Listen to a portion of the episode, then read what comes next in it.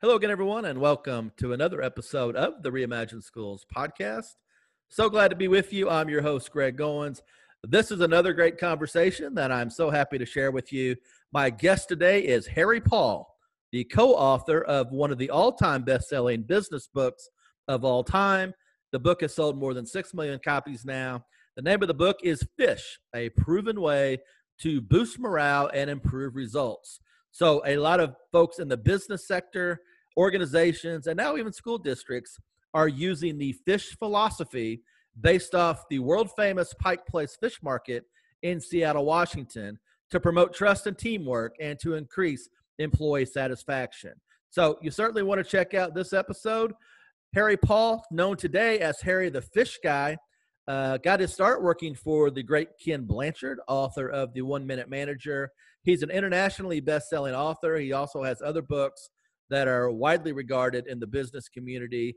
But this was a great conversation talking about the fish philosophy and how to improve school culture. So we can use this this model not only in, in business with Fortune 500 companies, but right there in our classrooms. It's research driven and it's known to really make a positive impact on your students and your school community. So, with that, folks, I hope you kick back, enjoy this episode. My conversation with Harry Paul begins right now.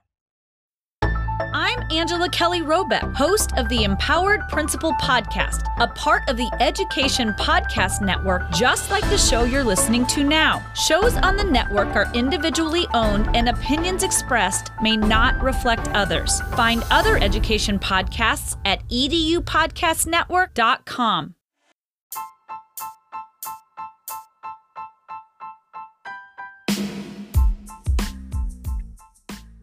Welcome to the Reimagine Schools podcast, the show that shines light on positive leadership, technology integration, and innovative solutions to transform our schools.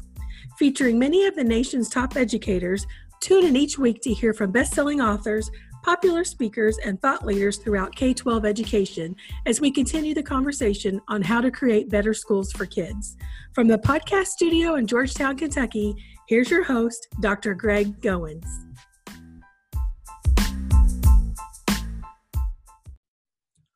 So excited to have my special guest today, Harry Paul. You may know him as the Fish Guy. He's an internationally sought after speaker, co author of seven books on business and leadership. The biggie is Fish, a proven way to boost morale and improve results. The Fish book is one of the best selling books of all time in the business genre. Um, it's sold over 6 million copies, have been translated into 35 languages. So, Harry, thanks so much for being here. It's a great honor to talk with you. My pleasure. Glad to be here and uh, looking forward to our time together. What's it like to be the fish guy? That's how most people know you. I I, I wonder if you get uh, you get tackle for Christmas or uh, gift cards to Red Lobster or how does that work? uh, well, I do love fish, and uh, it was one of those overnight successes for me. Uh, but it happened at the age of fifty and I've been associated with best-selling authors uh, since 1980 when I helped Ken Blanchard and uh, Spencer Johnson self-publish The One Minute Manager. And to have this opportunity to do something uh, myself uh, was is just beyond belief. And you know, you get into a project like this and you think, oh, what can it do for me? You know, uh, will anyone buy a book like this? And from the moment I said yes to the co-authors asking me to be part of my two co-authors asking me uh, to be part of it, it was on an upward trajectory that was uh, phenomenal. And I'm always thankful for Ken Blanchard turning down the co-authorship to this book. Yeah, and you have an amazing background working with Ken Blanchard, who we all know is one of the all-time greats in the leadership uh, area. Uh, so let's kind of start there. What was it like working with Ken, and what are some of the those valuable life lessons you learned working directly with him? Wow, where do you start? Ken was an amazing influence. Uh, I still get together with Ken. I still speak with Ken, even though I've been uh, gone from the organization for uh, t- over 20 years. I think he's taught me several things. He he taught me that as a speaker, make sure you're there for the audience. They're not there for your benefit. You're there for their benefit. Uh, have humility. Bring more joy to, to, to life uh, rather than aggravation. He said, You always want people happy to see you. And I try to live uh, my professional and personal life that way um, to have people glad to have me around. And because uh, when I started with at the Ken Blanchard companies, I was probably a terrible manager and pretty grouchy and watching Ken and having him mentor me, and boy, I'll tell you, if I was Ken, I would have fired me, you know, pretty early on. Uh, but he saw something and uh, allowed me to grow and to become kind of a nice guy. I used to have on my website Harry Paul, speaker, author, and all around nice guy. And, and I think that's what I learned from Ken is how to be a nice guy. You know, I, obviously I have an interest in leadership, uh, especially school leadership. I always find it fascinating though when I visit a bookstore. Uh, the largest section is typically the leadership and management section in the area that I'm browsing, and I, it always kind of dawns on me that uh, a lot of the principles are pretty simple, but still there are so many people that have no idea what building that positive culture is like, and really taking whether it's a school, an organization, or a business to where they want to go. Why do you think? Uh, this idea of leadership, management, all of these rules and principles. What is it people aren't understanding that allows us to continue to spread this message of growth? Well, I, I think it comes in uh, the answer. Um, when Ken did the one minute manager, he said people only read one chapter of a business book. So he made it one chapter long. He said, uh, the consultants, the PhDs wrote for other consultants and PhD. They didn't read, uh, they didn't write for the, the, the, person out there on the line. And so he made it a story format. He also made it short that it can be read uh, on the shortest flight in the United States, uh, airline flight. And when you think about that, that's what people embraced. If you look at uh, best-selling books, you know, Fish, One Minute Manager, Who Moved My Cheese. They're all short, they're all simple, and they're all easy to understand, and they're all lessons we were taught as children, uh, but seem to not bring into the workplace. I mean, you you could boil it down to do unto others as you want others to do unto you. That's pretty basic. And I think that theme runs through all those books. It's simple. That's why they did well. And a lot of the other ones, they don't do as well uh, because they make it so complex. If you can't get this, if you can't get fish in 15 minutes to start understanding it and to start seeing where you use it, or, or even the one minute manager, or, or, who moved my cheese, et cetera, et cetera, uh, you're never going to get it, I think because it's so simple. That's what we have to make sure that business books uh, do. Give a good lesson, make it simple. And when you look at them, they're all pretty much telling you the same thing in a different way. Yeah, and I, I think that's spot on. And for those of you that are not familiar with the Fish book, one of the six million that hasn't bought it, uh, I'll, I'll, set this up for you, and then you can kind of take it from there. But really, based on a visit in the late '90s to the world famous Pike Place Fish Market in Seattle, and it was just watching the workers. Uh, I mean, working in a fish market is not the most glamorous job. Uh, it's not maybe not the the best job in terms of the actual work, but this crew that that uh, some of your co-authors observed just had such a good time, and the customer service experience was was so exhilarating that it really became a destination. People were coming to spend time with the employees probably more so than buying the fish. So I'll kind of let you take it from there. it's a beautiful setup uh, because my co-author John was there doing another film project, and he saw the energy, the excitement, and how that uh, people were relating to it, and, and they were buying fish. And he goes, "Wow, how do I get that energy into my company?" Then he said, "Wait a minute, how do I share that the kind of energy with other companies?" And he approached the owner and said, Hey, I'd like to come here with my uh, video crew, videotape you and share what you do with the world because it'll make a difference. And the owner said, we've been waiting for someone to ask that ask us that question for a long time. And that started the ball rolling with the fish philosophy. Um, and you said something about, you know, people do flock there. My parents were telling me about the, the fish market when they went to a wedding in Seattle in the early 90s. And I didn't pick up on it at, at that point. Uh, and it's the number one tourist destination in Seattle. And it kind of makes you wonder what people are thinking. They'll go to a fish market to watch guys work. And it's it's street theater.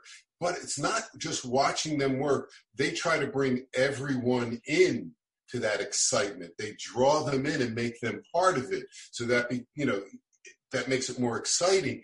And before they started doing that, they were just another fish uh, market, a bunch of fishmongers selling fish. When they decided to do something differently, they decided to become world famous and they lived that mantra and things started to happen. So, what was once a uh, two weeks of good revenue at that fish market is now a bad morning.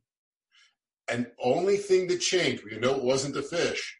The only thing that changed was their attitudes uh, their excitement, their fun, they're making people's day, they're being present with people, and uh, that worked. So we can embrace that and know that it will make a difference. And there are four fish markets in the uh, the outdoor public market, the Pike Place public market in Seattle, selling the same fish for the same price. You and I are only talking about one. So it does make a difference, Greg.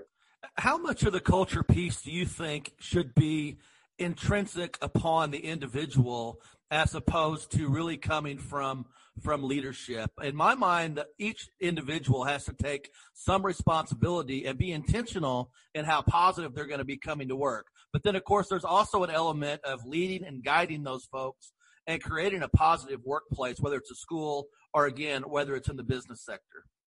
Yeah, I, I, I agreed. And, and, I think what you have to look at is it, it's a grassroots thing. It started as a grassroots thing at the fish market. It has to start as a grassroots movement in an organization, but management has to allow it to happen. Management has to support it.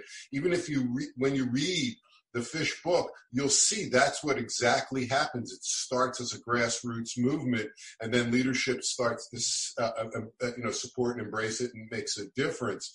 And even in the case study in the back of the book, it was grassroots uh, of a, a, healthcare facility. Uh, the grassroots movement supported by management, and I think that's the key. Um, you can't dictate this stuff you can't create like you know one of the four principles of the fish philosophy is fun. You can't create a fun matrix. It has to be organic. It has to be uh, uh, created by everyone who works there and honoring everyone's idea. So i think that's what has to happen. It has to be grassroots and it, it, it, it could be a slow burn, it could be a fast burn, uh, but as it takes off, management has to get more and more behind it. So you've been out, and I know you do a lot of speaking, and probably not as much now with the pandemic, but uh, as you go out and speak about the the fish philosophy, what are some of the most common questions you get, or some of the most uh, obvious uh, comments that might, uh, you know, you kind of put those together and it becomes thematic? Um, I have a good attitude, but my coworkers don't. Uh, my boss will not let me have fun. Uh, some even apathy. I don't care. I just go to work to pick up a check. So, so, that I get some of that feedback, but not a lot. Most people, once they hear what the fish philosophy is, goes, I want that, especially if you show them uh, a, clip from the fish market video that uh, my co-author did. Uh, then they go, wow, I want that too. Uh, but I, I think that's the attitude especially. I have a, i have a good attitude but they don't. And they go well how do you how do you solve that harry? And i go well first of all be the master of your own emotions don't try to change someone else's emotion because if you try to change someone else's emotion, they're going to drag you down into the sludge of negativity and they're going to change your attitude uh, and negatively, negatively impact it. So be the master of your own emotion. I think that's what starts the fish philosophy is that attitude as does in the in the schools in education that attitude is first uh, um, I wanted, uh, you know, a teacher for my children when they were younger. Uh, I wanted them to have a good ed- attitude to educate uh, my children, or our children, my wife and mine. And then the other thing is, we taught our kids to have a good attitude that they're there to learn, and, and uh, that it was a symbiotic relationship with the teachers. And go no, I have two kids that are self-sufficient and not living at home and they're in their early 30s you know it's because most of the time what, what are kids the gift that keeps on receiving uh, so uh, it worked for uh, worked for us and it works for a lot of people you know, I work with a lot of uh, aspiring school administrators, people that want to be principals and superintendents, and we need great leadership in schools now more than ever, as we do across the board in companies, businesses, organizations. Uh, but I always talk with them about being intentional each and every day when you go to school. Uh, I mean, you can choose to be the guy or the girl at the door, uh, greeting people, giving hugs and high fives, big smile on your face. How was your weekend? Or you can be that person that goes to your office immediately and closes the door and wants to brood and, and stir all day about all the different problems you're going to face. So it really is about being intentional in in how you're going to relate with others and build those relationships. Absolutely. It's when you cross that threshold, you got to take that deep cleansing breath, cross that threshold and say, I get to be here. I get to make a difference. I am teaching the next leaders of the free world. I am teaching the people that are going to help me survive in retirement uh, and to make the world a better place you got to have a great attitude. You got to be intentional with something like that. So I, that's how important it is. I just remember when I went to school in the 50s and 60s, there was a wall between students and teachers. This invisible wall. They were the teachers, we were the students, and the interaction was, I guess, formal. And now it's so much warmer. I remember the first day of kindergarten for our daughter, she's our eldest. And we walked in there uh, in, in Poway, California, and the principal was there greeting every student parent as they came to school. And I'm going, wow, I've never seen that before because I, you know, a different mindset uh, from, from where I grew up in South Philadelphia. It was like, this is phenomenal. You know, I met the principal. You know, the only time I met the principal because I got in trouble. And here the guy is just greeting everyone. And I think that is so important. That's intentional. And you know, you tell a great story. Uh, I found a video, I think it was on your website, about your father that was working a part time job in his mid 80s. And, and, and his attitude was such that it was a great example for you as you go out and you speak to folks about creating a, a better school culture, a better business culture. Uh, but just kind of talk about that a little bit and the fact that I think he actually was awarded uh, the customer service award two or three years in a row. Uh, and here's someone that just wanted to get out and have a part-time job and just spend some time out of the house. But he probably set the, the model example for what employment should be in that particular convenience store. Yeah, you know, he got a part-time job working the coffee bar at a, a Wawa in the Northeast corridor. Uh, that's where all the Wawas are. It's family owned and operated. He loved that job, and people swore that when he was there making the coffee, it tasted better. And when you think about that, that attitude, that making, having, helping people feel good about themselves uh, starting off their day right, and the coffee tastes better, the product was better. If we embrace that kind of attitude, we embrace that kind of uh, making people's day, will our product be better? Will they look for th- to catch us doing things right as opposed to looking for things that we did wrong? And I think that was the, you know the message. And it, it, it's really funny, Greg I wrote that story. I had it published. I put it in two of my books. And I get, one day I just wake up and I go, I'm going to call the CEO of Wawa and tell him about this. And uh, I, like I'm going to get through. So I did. I got through to his uh, his uh, administrative assistant, his personal uh, assistant, and I told her the story. And she goes, "Wow, Mr. Gerson's going to love that story. Um, I'm going to tell him about it." And she did, and she calls back and said, you know, Mr. Gersons would like to speak with you. And I, and I had a great conversation with him. And obviously the salesman in me said, you should hire me to come speak. Uh, and then the second thing is he go, I told him the story. I, sent it to them and he goes, we're writing a book on our um, 75 years in retail. And we'd like to put that story in our book. And it's on page 100 of the Wawa Way.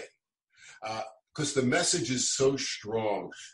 You treat people nicely they will beat a path to your door. And then, uh, and the coup de grace on this one was when my my dad transferred to a Wawa. They built a Wawa closer to his house. And when you're in your mid 80s, saving five minutes on a commute's a big deal. So he transferred. Scores of his customers followed him, unsolicited. They followed him because not you know, because he used to think it was because he rinsed the pots out well. That's why the coffee tastes better. They followed him because of his attitude, his making, uh, you know, he helped people feel good about themselves. He made their day. And, and that's the telling story. Uh, that's why the fish market is so successful. People want to go there, people want to feel good. And the owner just retired uh, of the fish market he sold it to three of the fishmongers and financed it. So because keeping the legacy alive was so important, and that's how they decided to do it. So I, I think that's another um, plus, uh, you know, another uh, plus in the you know another column uh, plus column. Yeah, and I love that story about your dad. I mean, I had a big smile on my face as I heard it the first time. Um, you know, just just a great testament to him and, and, to customer service in general. My guest today is Harry Paul. You can connect with him at harrythefishguy.com. Also check out the fish website, fishphilosophy.com. When the book was written, probably not much thought was given to how this would be implemented in a school setting, but miraculously, it has fit perfectly like a glove. A lot of the principles really translate into how schools function. So maybe kind of segue into that a little bit for us.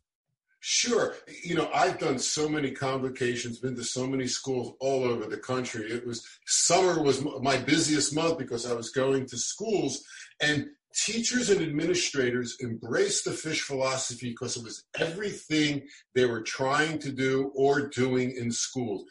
Attitude, choose your attitude, the first part of the fish philosophy. Play, Kids are experts at it. Embrace that play. Make it fun for them to learn. Uh, being present with people. It is so important for a teacher to be present with people and to make their day. Get those kids to feel good about themselves. Get those kids to feel uh, like they want to go home and do homework and maybe it should be play you know home play or something so just to make it fun and they had the natural setting because it was teachers working with children who are uh, understand this and are uh, so uh, adroit at recognizing attitudes. And they know when that teacher doesn't have a good attitude. They know it instantly. Or that teacher doesn't care about them. Or, or, or or they're not paying attention. And i think that's what helped uh, uh, teachers and administrators in the schools, in the school districts all around the country that I visited or, or hear from uh, make a difference. And as a side note, the first professional presentation I did was to uh, a school. In, in, San Diego, my uh, neighbor was a, a principal of a school, and she said, "You got to come in and, and share this with all our teachers and administrators." And I go, "Oh, okay. I guess I'm a speaker now." Because I was just, you know, I worked for Ken. I, I managed his speaking and publishing. So it, it's it really, really works for education, especially in, in the uh, attitude. Because once you you think about once you get that, that attitude down, that having a good attitude, the importance of it for the teachers and the children and the administrators that are supporting them, and they're present with kids and they're present with each other, kind of the fun happens naturally and organically and becomes part of the learning process. You don't ever want it to be a distraction. You want it to be part of the learning process. And having people feel good just all happens naturally if you get those two things down uh, right away the, the, attitude and being present. Uh, as we continue talking about leadership in general, uh, we have a lot of superintendents, a lot of principals that listen to the podcast. Um, what are some of the things that they can really get from the fish philosophy that they can incorporate immediately uh, that will help with their school culture? I think when I would go out to the schools, the administrators would be there, but they'd be stepping back a little bit and they're watching, and the teachers were embracing it more and more.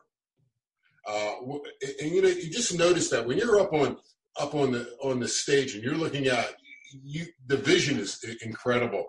And as I would share the fish philosophy and the teachers would get involved and come up with ideas, what I saw the administrators were do, uh, uh, would start to do, is become more supportive of the ideas that the teachers were coming up with. And I think that's the biggest thing administrators can do and leaders in any organization is to support that movement, that groundswell, that organic happening of fish. Uh, because a lot of times, well, I didn't invent it. I don't want to use it, and I don't want you to use it. Uh, but they, but embrace what happens at the at the teacher level, and and then they start seeing uh, how it's happening with the students, and then they support it more and more and more. And I've seen that in many many organizations besides schools and healthcare, where they they're standoffish, but once they start to see it, and a lot of times they want to be part of the fun too, because um, uh, a lot they don't have fun. They you said it earlier. They walk through the door and they go in their office, shut their office, and they don't know what's happening out in their work world. Uh, they're not part of it. They're not. Uh, uh, wasn't there one? Uh, was it Peters or somebody said management by wandering around? You know, getting out there getting a good look at what hap- what's happening, and that's part of the fish philosophy too. Getting involved. You know, Fish has been so successful and it's such a powerful program. And again, I think schools should uh, really embark on on this Fish philosophy. Look at this program for your school. I certainly think it would be helpful. But it's easy to forget sometimes that you've written several other books, and one of my favorite is creating a culture of excellence. So when you, you think about, I think about schools in that in that framework as well. How do you go from good to great? And so how do you translate maybe some of your other books from the business world to the school setting? Uh, and I do this all the time in my in my uh, presentations.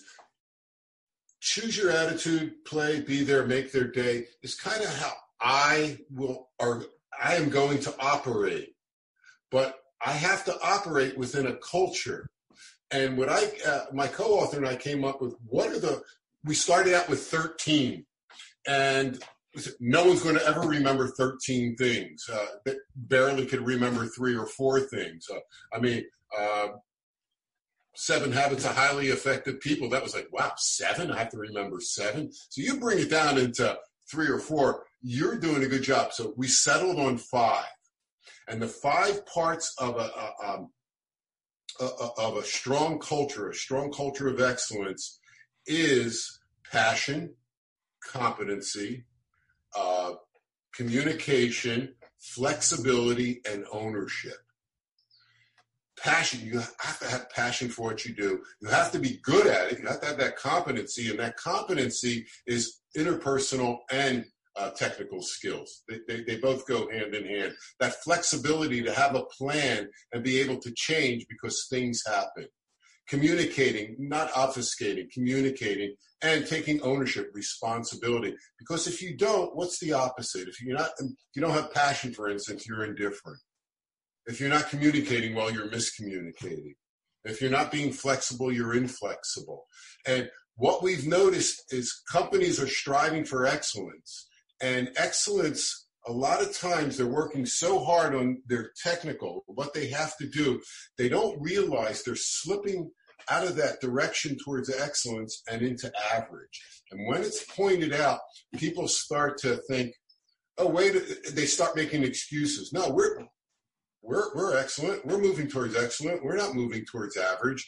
And that's scary because when you ignore that, you're starting to accept your a- average as your excellence. And then things spiral down from there. And it's, can you ever get to excellence?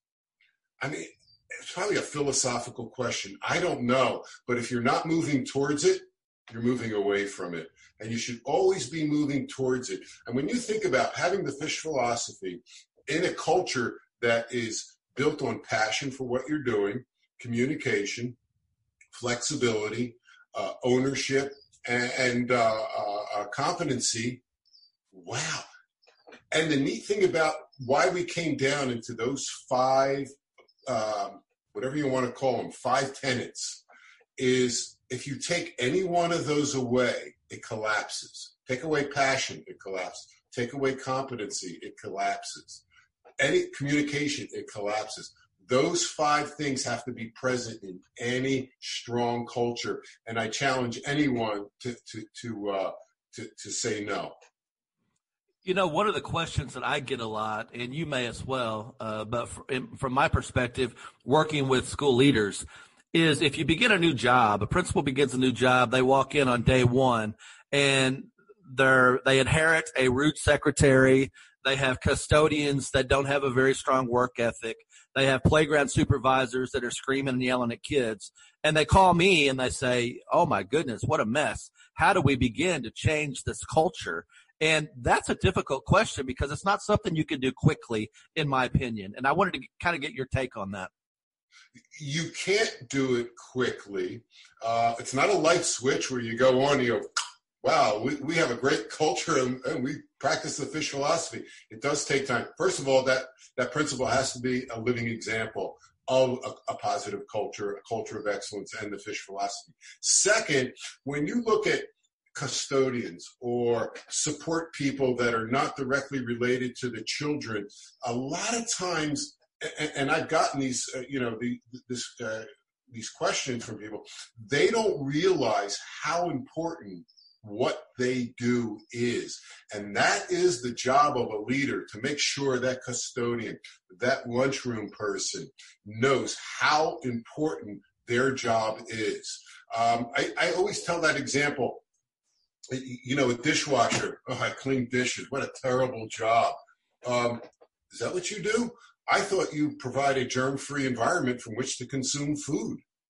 And it's sort of like, oh, yeah, I guess I do. Um, insurance. Do you uh, sell insurance policies or are you selling peace of mind? You see how it elevates it? Um, I'm a custodian, I clean. No, you're keeping kids healthy, buddy. Uh, lunchroom, you're keeping them, you know, nutritionally sound so they can have a clear mind. Teachers, you're teaching the next leaders of the free world. These these are the people going to be running our country and our world. You better do a good job. And I think that's the important thing is to make sure they understand how important. I don't care what job they have, that it's important. Look at the fishmongers. They sell fish, but they decided to become world famous and did. Oh, their and their mission is. Um, to, to create world peace. Part of their mission is to create world peace, one interaction at a time. And, and you think about that is nothing to do with fish. But if they do that, they make the world a better place and people are happier and I guess people are buying their fish. Yeah, and I mean that's such good stuff right there. And, and, so if you're a school superintendent, principal, teacher, anyone that wants to reimagine schools, you want to go back and listen to the last couple minutes here uh, from Harry Paul because I think that's golden advice. Uh, it's an honor to have a chance to talk with you. I've been looking forward to this for a while now. And as I are we running out of time, uh, I want to give you a closing thought. What can you say directly to school leaders out there? Uh, you know, it's it's difficult enough to develop a positive school culture under normal circumstances, but now with with all that we're dealing with, what advice do you have uh, with those folks that are hoping to turn the corner and turn this into a really positive school year? That is a, that is the question of questions, and all I can say is look towards the attitude and the passion for what you're doing. You are still going to educate people. You're just going to do it for a while in a different way. There's no difference. Your job remains the same.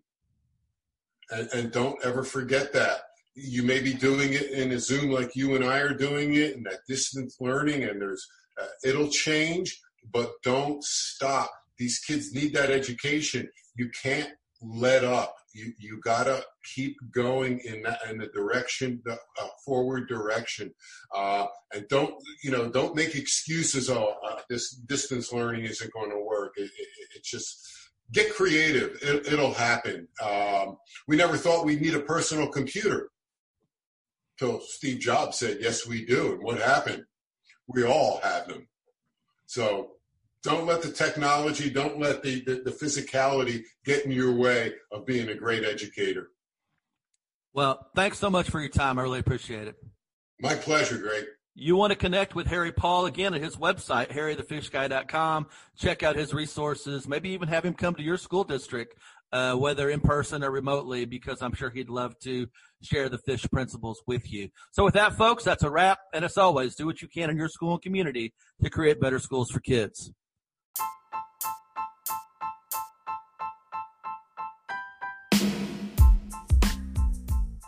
Thank you for listening to the Reimagine Schools podcast. Be sure to like, share, and subscribe wherever you listen to your favorite episodes. And be sure to follow me on Twitter at Dr. Greg Goins. You can also connect with me anytime via email at drgreggoins at gmail.com. So if you have a question or comment about an individual episode, or maybe you have a recommendation for future guests, I would love to hear from you. Also, anyone out there that has an interest in sponsorships on the Reimagine Schools podcast can hit me up via email again at drgreggoins at gmail.com. Thanks for listening, folks. And remember, always do what you can to create better schools for kids.